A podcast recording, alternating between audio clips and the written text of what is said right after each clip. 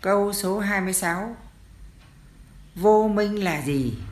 Và có mấy loại vô minh? Xin giải thích rõ. Vô minh là không sáng. Có hai loại vô minh.